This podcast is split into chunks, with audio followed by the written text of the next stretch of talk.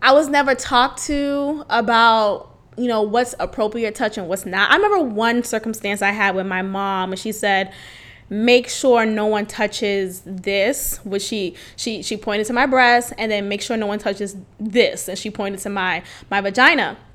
And that was too late. And that was too late based off of, I had two situations that happened where a family member touched me inappropriately, and it wasn't a full-on molestation, because when I think of molestation, I think of penetration, I think of full-on like sex. That's not sex, but it's rape. And I think sometimes when things aren't said clearly and there isn't a clear dialogue, an honest and supportive dialogue between a child and a parent, these things could go about for too long or period, right? So that's the only time I could remember when that conversation was ever had. And so when I witnessed molestation happen in my family, I was not made to feel comfortable to obviously share it out and tell and snitch or whatever. And because of that, it happened for longer than I ever wanted it to happen. So I'm speaking on this because lately I've been sleeping and I've been having these thoughts come into mind.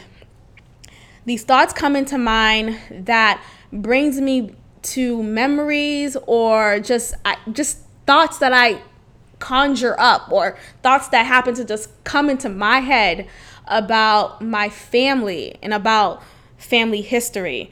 And I think it's deep. I think it's deep because in my family, we don't really talk too much. Like, my parents were never forthcoming, too much so at least, about their grandparents. Like my father especially. So my paternal grandparents, I was never really aware of them too much. My father didn't really talk too much about them. I know my father's mom passed away shortly after he was born. So my dad never really had a relationship with his mom because she passed.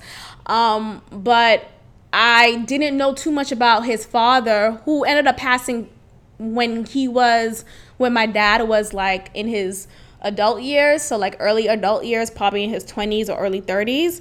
But even prior to that, even prior to his passing, like, my father never really painted a picture of like, oh, who his father was and stuff like that.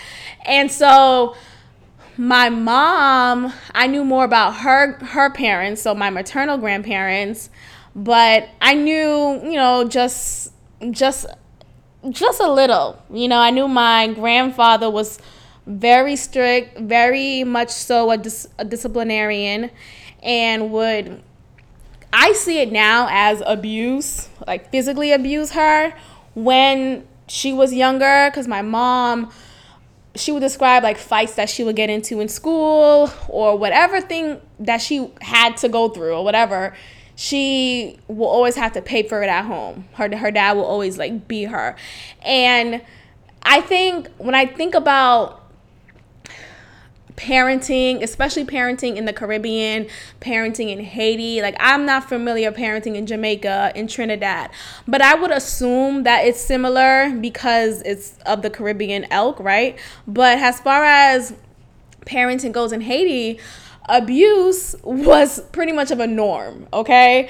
And abuse wasn't even a term to describe the type of parenting and discipline that was done, at least back then. So you just heard a teaser of an exclusive episode of God Built This podcast. Head to patreon.com/godbuiltthis to become a patron, where you will have access to this full episode and more content. Again, that is Patreon, patreon.com/godbuiltthis.